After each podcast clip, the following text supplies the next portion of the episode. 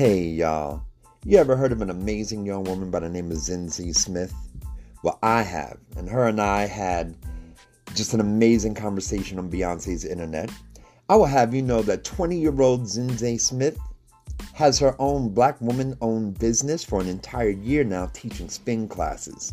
And let me tell you, she's enthusiastic. She wants the world to know that she's ready to help you shed them pounds from Thanksgiving and Christmas and help you keep up with that New Year's resolution that all of us middle aged people like to make while we're still making them. So, I, for one, am going to try and take one of her classes, just $15 for an online class with Zinzi Smith. She also teaches in person in studios in Brooklyn and in Queens and NYC. And all around, I gotta tell you, I am just in awe of her. So you can reach out to her on Spin with Zin. That's Spin with Z I N on TikTok and on Instagram.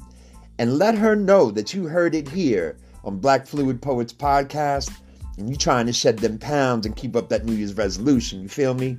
So give her a shout out. Let me know how it went.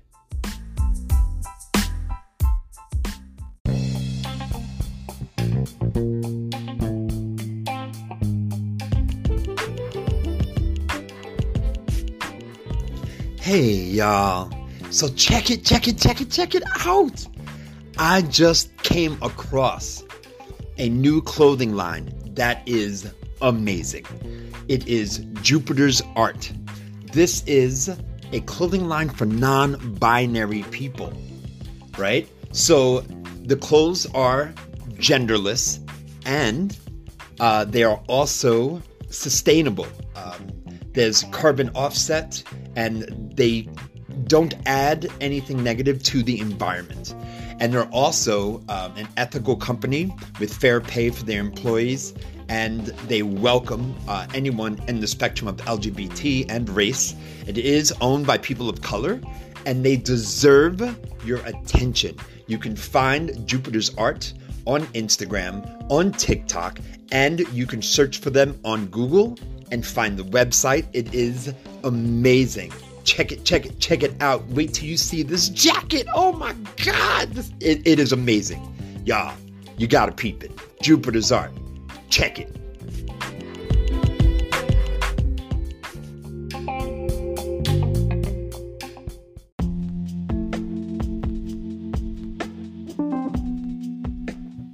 Hey, y'all. Your fam, Black Fluid Poet. Check it out.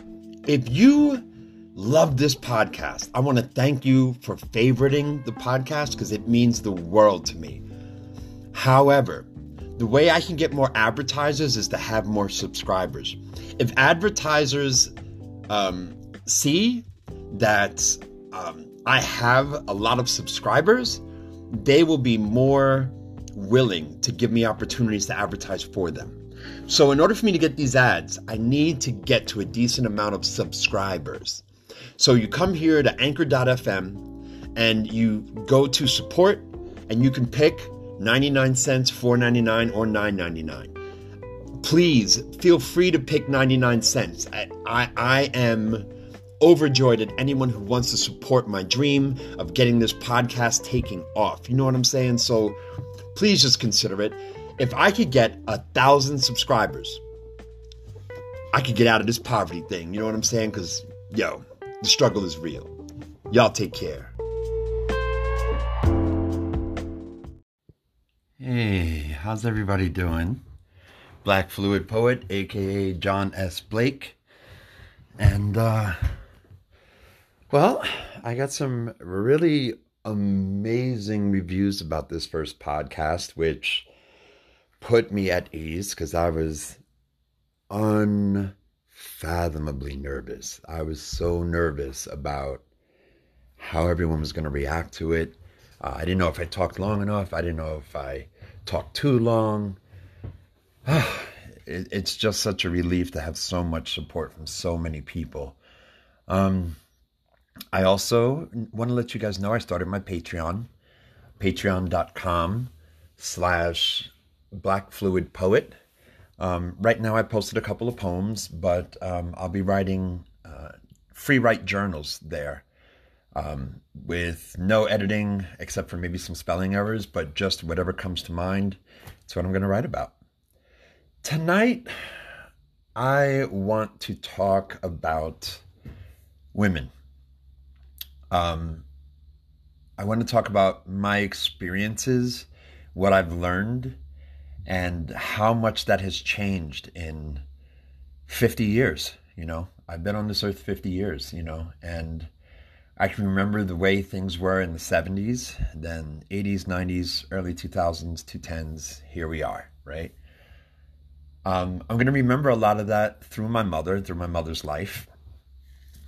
And in talking about that, I'm going to talk about, at least I, I would like to talk about how did I gather information about masculinity living in a matriarchal home with no dad, um, very little influence from my brothers, um, with a woman ruling the house with an iron fist, mind you.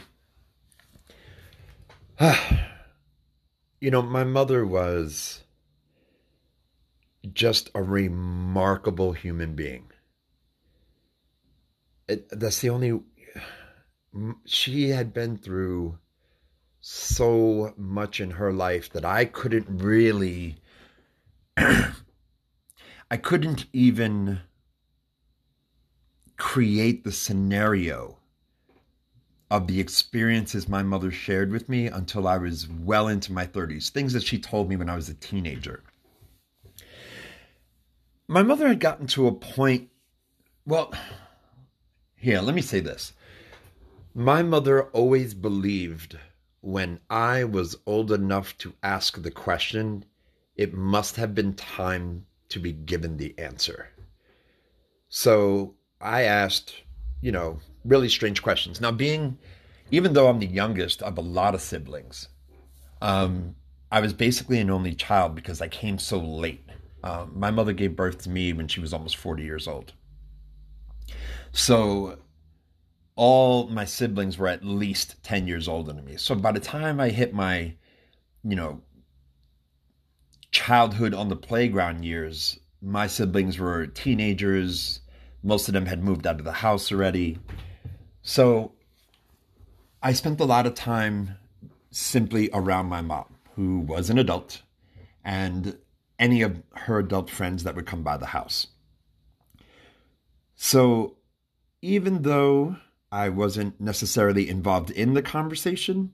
I heard a lot of things. And then when her friends would leave, I would ask questions.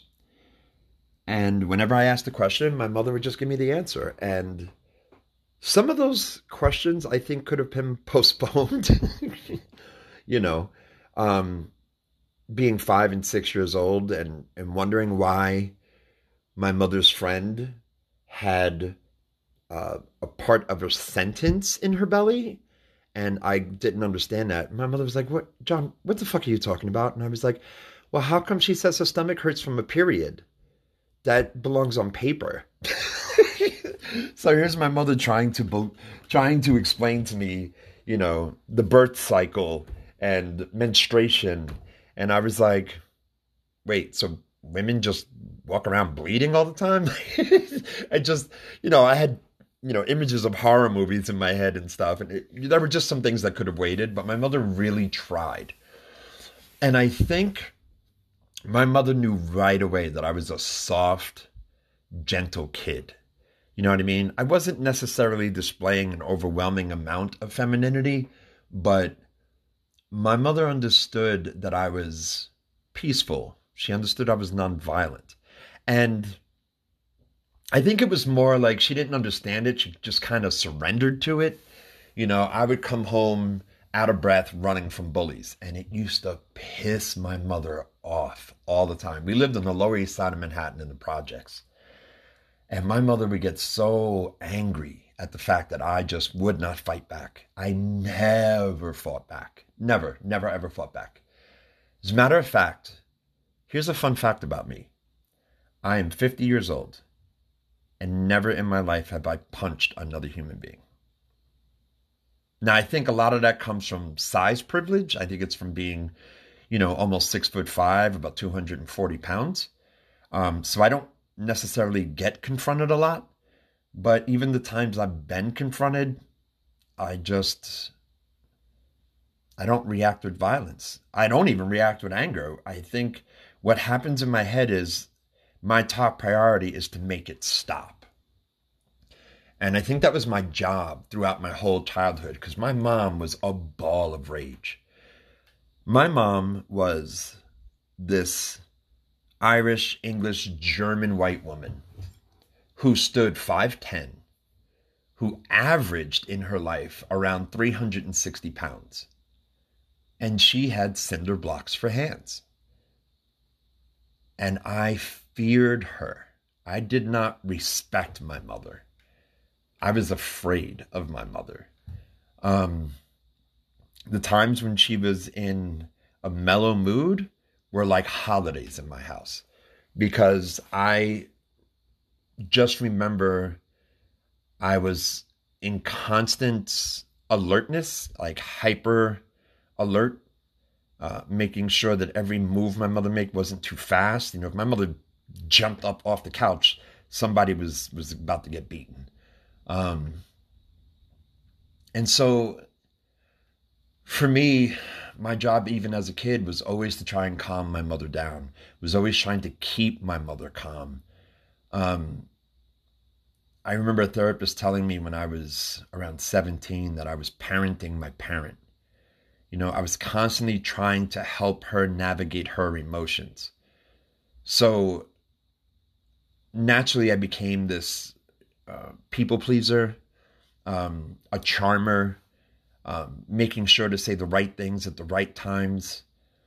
And in doing that, I became a liar.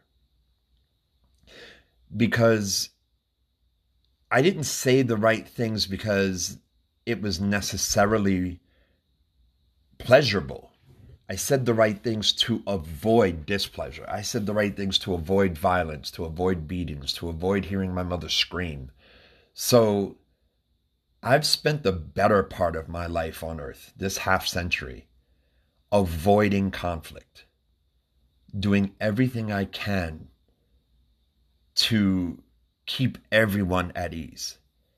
And often in my life, I had to say, I love you too, in order for my relationships with many partners to stay mm, smooth, to stay more than functional, but just to see them smile. You know, if someone said I loved you and I didn't feel it, I would kind of coach myself into, well, I mean, you're here, you're going to feel it eventually. What's the difference if you say it now or if you say it in three months?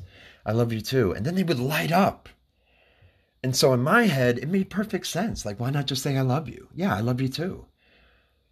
And I used to get frustrated when I had a partner that would be like, no, but do you really love me? I'm like, what the fuck does that mean? Because I couldn't understand waiting until you felt something. I couldn't understand, you know, um, being at the counter in the store and and wanting to return something and getting flack for it. I couldn't understand why you would go, look, I want to speak to somebody who can change this. These don't fit. It's not the price it was supposed to be. X, Y, Z, whatever. And fix it. It's like, look, it was 20 fucking dollars. Like, throw the fucking jeans out, buy the ones you want, and it's solved. Like, why why make this scene? Why all this anger? My whole life I've been that way. And in doing that, I shut down my emotions and all the world became a stage. My whole life. I'm going to back up and talk about my mom. So, my mom grew up in Midland Beach, Staten Island, which sounds a lot more like Midland Beach, Staten Island. And my mother lived in an extremely white area. She was born in the late 1930s and I guess she met a boy when she was about 13. And uh, she was sexually assaulted. It was her one and only sexual or romantic experience with a white male of any sort. And my mother came home and didn't say anything. Now, her mother, her father, he was an Irish drunk who was in the Navy. Um, if you know the late 1930s, you know that World War II was about to start. And uh, he was constantly at the, the Irish gin mill, you know, out there in Midland Beach. And I think that my mother looking the most like him, my mother paid for her father's mistakes. You know, my mother's mother used to beat her.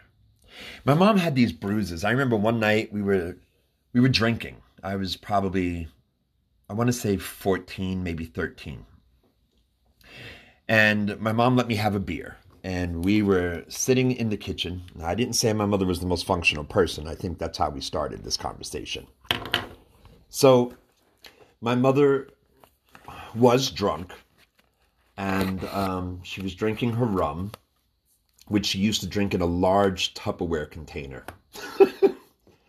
with an entire tray of ice that went into the container and she'd fill it up with rum. And that was my mother's drink. Sometimes she'd add orange juice if we had it. But we're sitting there and my mom's drinking and she had on her nightie and I noticed on her legs that she had these strange scars and discolorings. And the discolorings had been there her whole life. I had noticed them even in my early childhood. And I never asked, you know. So I said to her this one night because it was probably the third beer I had ever had in my life. And halfway through this bottle of beer, I had some brew courage. So I said, Mom, you know, what's what's all of that on your legs? And she said, Well, they're two different things. And I'm going to share these stories with you. One, she had these divots uh, by her hip bones. And she lifted her nightie and she showed them to me. And she said, um, back in the late 1930s, early 1940s, they had coal stoves and used to shovel the coal into the stove. And then on the top, they had these uh, metal lids where the burn, where the, that would get hot and you could pull the metal lid off and wash it, you know, and put it back on. And the lid weighed probably anywhere between like two and four pounds. My mother said every time I came home, my mother hated me. And she'd always demand to know where I was. She'd call me a whore and even though I didn't do anything wrong, my mother would just go grab that lid off the cold stove and she would beat me with it for no reason. And I remember looking at my mother like, really? Like, no reason? Because my mother was of the philosophy if you see a woman whooping her child in the supermarket, that child did something to deserve said ass whooping. So, you know. So she said, Yeah, no, John, my. She said, I know I hit you, but when I hit you, you got it coming. Now, of course, I have my own perspective on that, but I wasn't about to argue with my mother. So she said, But my mother would beat me every chance she got. And to this day, I'll never understand why. So I said, So what are these other scars? And she had these like little, lines. They looked like like cuts but they were like deep. They were like uh, almost in like a mountain, like the, the cracks in a mountain. And I said, What is all of that? And she said, Oh, they're they're on both my inner thighs. And I said, What are they from? And she said, Barnacles. And I said, Barnacles? What the hell are those? And you know, she told me about barnacles clinging to the bottoms of, of wooden boats and, you know, posts you know, at in the ocean, you know, on the pier, they barnacles would attach themselves to the posts. And I said, "So, how did you get those?" So this is when my mother tells me the story of her being pregnant with me. So, my father was black. My father was um, self employed in the urban district, one could say, in distribution. Um, he was in the pleasure business, he was in the addiction business. And um, my mother met him in some nightclub, someplace, some after hours joint.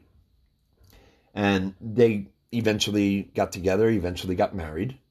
But um, one night, living in the same apartment that, that I was living in at the time, my um, I wasn't living there at the time. I was a lot younger when we left, but the projects where I grew up in that same apartment, my father would come home sometimes with thousands of dollars in the 1970s, which was a lot of money, and sometimes he'd come home with nothing. And one night he came home with some money, and my mother, six months pregnant with me, starts giving my father shit because he'd be out on the streets all night doing his business, running numbers, dealing heroin, stuff like that. And, you know, he was also running women, sex trafficking, stuff like that. So my mother said, you know, it's been a while since you took me the fuck out. It's time that we go out. And my father was really reluctant because, again, this was 1969. And my father was deathly, though he loved my mother, he was deathly afraid of being seen in public with my mother, especially in restaurants. And my mother did not give a fuck. She just didn't care. So my father caves, and in January of 1970, my father caves and takes my mother out to eat. And they go to some restaurant in Little Italy. And upon entering the restaurant, at first, uh, the guy at the door tells them, you know, we ain't got no tables. And my father was like, okay, thank you very much. And when he goes to walk away, my mother goes, uh, there's a table right there. What's the problem? And my mother was one of those women, you know, where we didn't talk about privilege back then. My mother did not understand that her standing up for herself was dangerous. You know, um, as far as my mother was concerned, you know, she didn't give a damn if somebody was racist. There's an open table. She wants to sit down and eat.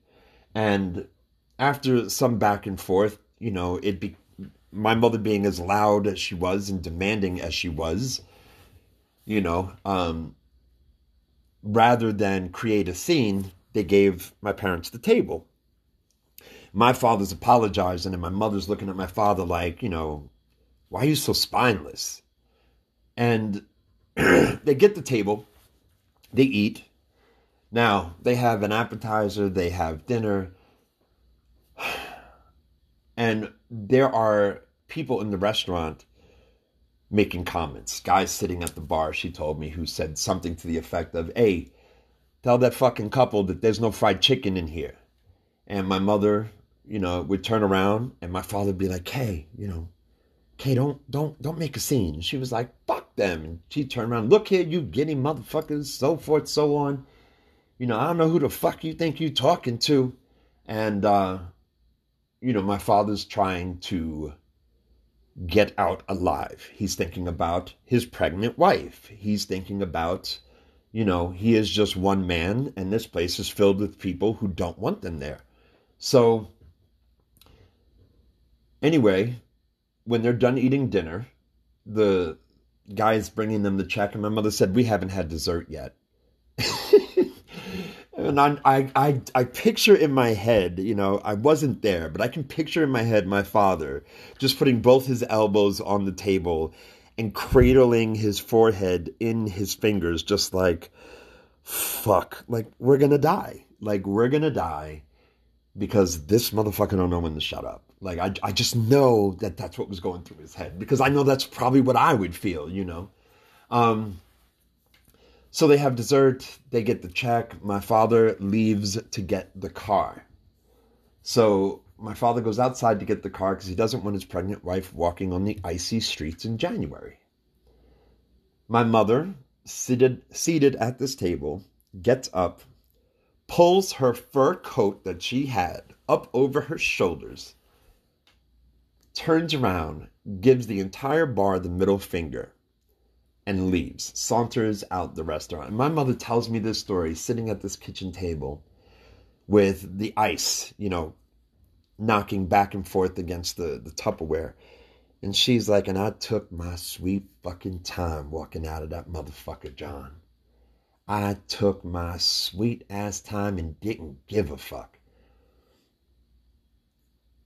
And, you know, I've spent up until that point, here I am, 13, 14, and I've spent my entire existence avoiding conflict, keeping people calm. And my mother seemingly spent her ex- ex- entire existence causing conflict, you know, creating problems. I mean, that's what it looked like to me. So my mother gets outside, my father pulls up with the car, they get in, they leave. Now, my mother tells me that they laughed.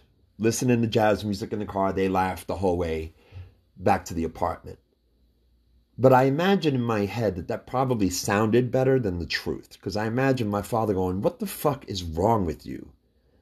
Like, why can't you just close your mouth, eat the fucking dinner, and we can leave? I ain't even want to go to that part of town anyway. That was for you. You know, I can imagine that because that's that's the way my dad was, you know. And my mother telling him to grow a backbone and why couldn't he stand up for her? And he's like, I want us alive, you know. So anyway, they're driving, and it's not that far. You know, we're uh, we were living on the Lower East Side by the East River. They were in Little Italy, and so you know, it's maybe a couple of miles. And uh, they somehow get to the FDR Drive on the East River, and my mother, the way my mother tells it, a car pulled up right behind them. Another car passed them and pulled up in front of them and slammed on the brakes. So my father hits the brakes and stops the car. They veer into like the guardrail, I guess, and into like some snow. And next thing you know, these three cars are all on the side of the road. And it's the men from the Italian restaurant getting out of the car in front and the car behind. My mom said, I don't know what they had in their hands, but they were breaking all the windows. They pulled your father out of the car, and I thought they beat him to death. And the next thing I know, somebody pulled me out of the car by my hair. They snatched my fur coat off of me, they threw it. And I watched. I watched my mother's face just harden you know, like she had a way of dissociating from the emotional experience that had to have been a coping mechanism, but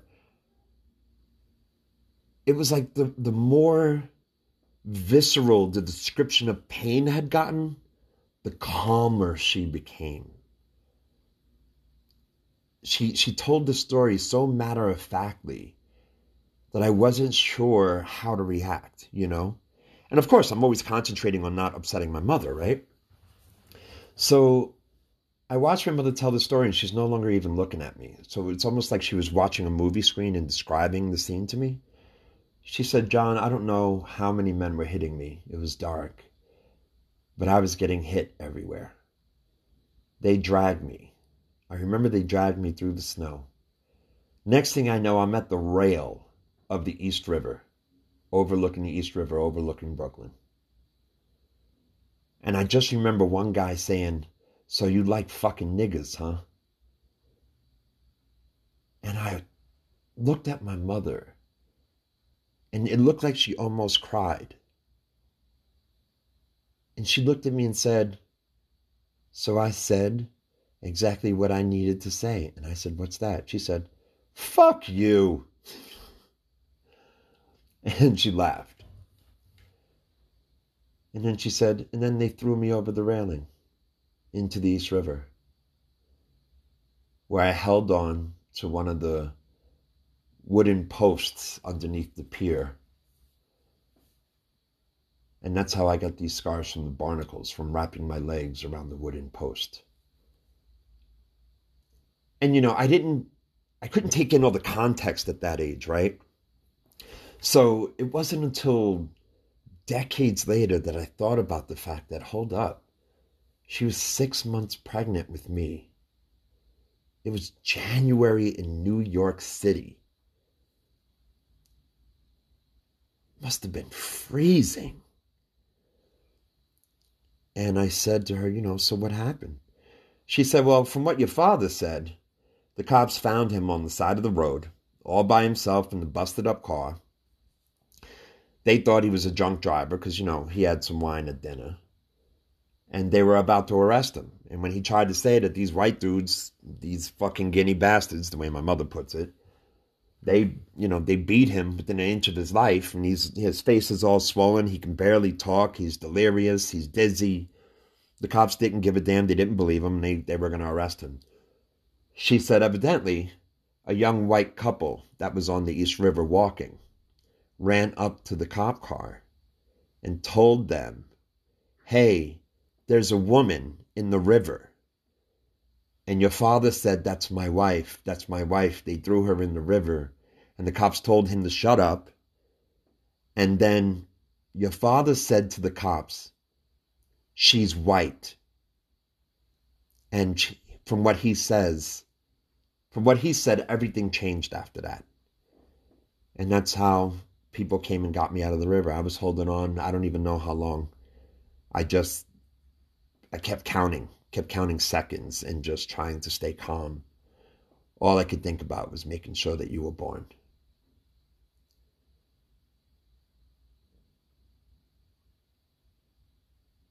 When my mother was 13, and she was sexually assaulted and pregnant, eventually she started showing. She had to tell her mother.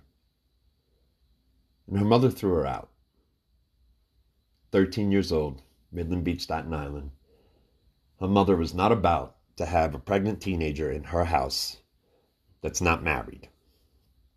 So my mother was thrown out of the house with the clothes on her back, got on the Staten Island ferry, and ended up in Manhattan. She just walked. From what she told me, she just walked, walked all the time. Till she found herself in Harlem she walked into a hair salon and lied that she knew how to cut hair and stuff, you know. And the way my mother says it, she goes, That bitch didn't believe me no kind of way. She just saw my pathetic young teenage ass with this big old belly. And she put me up in there. And I was sleeping up above the salon and she let me sweep the floors and stuff. And that's how I met. Um, that's how I met your brother's father. Now, what she's talking about is Benny, my oldest brother, who was the product of this sexual assault. And that's how my mother's life started. 13, surviving a sexual assault she was never allowed to talk about, thrown out of her house, forced to find her way in New York City with just the clothes on her back.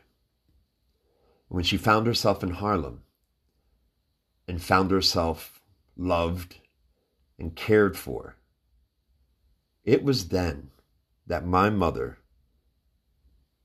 whether subconsciously or consciously, my mother decided nonetheless that she was no longer white. And she'll tell you that. She would have told you that. John, it was that day I knew I was no longer a white girl. And you know, if she tried some stuff like that now, you know, that wouldn't go over too well. They'd be like, look here, Rachel. but back then, you know, she was welcomed, you know, with open arms. You know, her problems became their problems and vice versa. So that's how my mother's life started. And so there I was, 13, 14 years old, sitting across from this woman and watching her guzzle down an entire bottle of rum and still carrying a conversation. For the first time in my life, I truly admired her. not necessarily respected. Maybe I did respect her, but I really didn't understand the concept back then. But I understood my mother and I saw her in a different light. And for a moment, it made sense why she was so fucking angry. I mean, she she hadn't caught a break her whole life. And here she was, working this live-in job, coming home only on weekends. So she could keep me in a white neighborhood because she wanted me to go to one of the best schools. And I hated that neighborhood. Well, my mother didn't care, and I hated the school, and my mother didn't give a damn. My mother just said, John, you are going to graduate from high school. You are going to college. If it fucking kills me, you are going to graduate from high school. You are going to college. I was going to be the first person in our family with a high school diploma. And my mother didn't give a damn who she had to kill, who she had to rob, who she had to lie to. But she was going to get me through my education. Even if she had to beat me through my education, that's exactly what was going to happen. You know, she took her frustrations out on my older siblings more than on me. They went through hell. I don't think my mother understood her trauma. Nobody did back then, you know. We didn't even start talking about trauma until we started talking about, you know, soldiers coming home from war and the PTSD they were going through. But we hadn't talked about, you know, civilians going through trauma in their homes, in the, through their childhoods, you know, surviving all kinds of assaults. So my mother had to navigate, and, and I try to imagine that, you know, I try to imagine being my mother, at this age, at 50, never once seeing a therapist in her entire life. Sexually assaulted, abandoned by her parents, married off at 14 to my oldest brother's father, who was in his 30s, having babies, making dinner for a husband. You know and then just eventually getting to this place where you know she had eventually met my dad and looked at him and was like stand fucking up for me man. You know i don't give a damn what the danger is. Stand up for me. And my mother would get so angry at me for being the same way you know, my, my dad was no punk. You know what I mean? He he'd fight. But he wasn't about to fight a whole restaurant full of dudes, you know what I mean? I remember my mother gave me five dollars in food stamps. Some of y'all don't remember what food stamps are. You're gonna have to Google that. My mother gave me five dollars in food stamps and told me, John, I want you to go to the store. I think I was about six. John, I want you to go to the store. Go get some milk and bread. I said, okay. And I left. Normally, I mean, you know, it was a different time, y'all. So, like, here I was at five years old, and I'd say the supermarket was probably a good eight blocks away, and uh, in New York City. And I walked to the store, and on my way to the store, two kids saw me, picked on me, hit me a couple times. I fell, I cried. They took the five dollars in food stamps and left, so I had to go home. And I did what any kid would do. I'd go home, you know, seeking solace and comfort and warmth. And I told my mother they beat me up and they, they took the food stamps. And my mother said, Oh, okay. And she went in the kitchen. And I said, Mom, are you mad? She said, No, I'm not mad. And she unscrewed the broomstick from the broom. And I looked at her. And she took the broomstick and she walked over to her purse she pulled out another five dollars in food stamps and she handed me the five dollars in food stamps. And I said, You want me to go back to the store? She said, Yeah, but hold on one second. And picked up the broomstick and began to whack me with this broomstick in the living room. And I screamed. And she said, Did the bullies beat you up like this? And I said, No. She said, That's right. Exactly. John, take this broomstick You take that five dollars in food stamps, you go get me milk and bread. And John and I, you know, uh, yes, mom. She said, if you don't come back here with milk, bread, and my change, don't come home. Now, did she mean it? No, probably not. But even now at 50 years old, I say probably not. You know, you know, the look on her face, the redness that came into her cheeks, the the the grit sound of her with her clenched teeth, don't come home, you know. And I saw the veins in her face and her hands shaking. She was so frustrated. And I think my mom knew there was no way I was going to make it in the projects that soft. And so she forced me to face this fear of violence. And I left the house with that broomstick. And I walked all the way to the supermarket. I took that broomstick into the supermarket. And I got milk and I got bread and I came back to the house with the broomstick. And even at six years old, I knew when it was time to lie. And I came back to the house and I said, Here, mom. She said, You got my change? I said, Yes, in the bag. And she said, What happened? I said, Well, they came to rob me. But I swung the stick and they got scared and ran off. And my mother laughed and she gave me a hug. And she gave me a kiss and she said, I love you. And I said, I love you too. It always worked. I love you too. Always worked.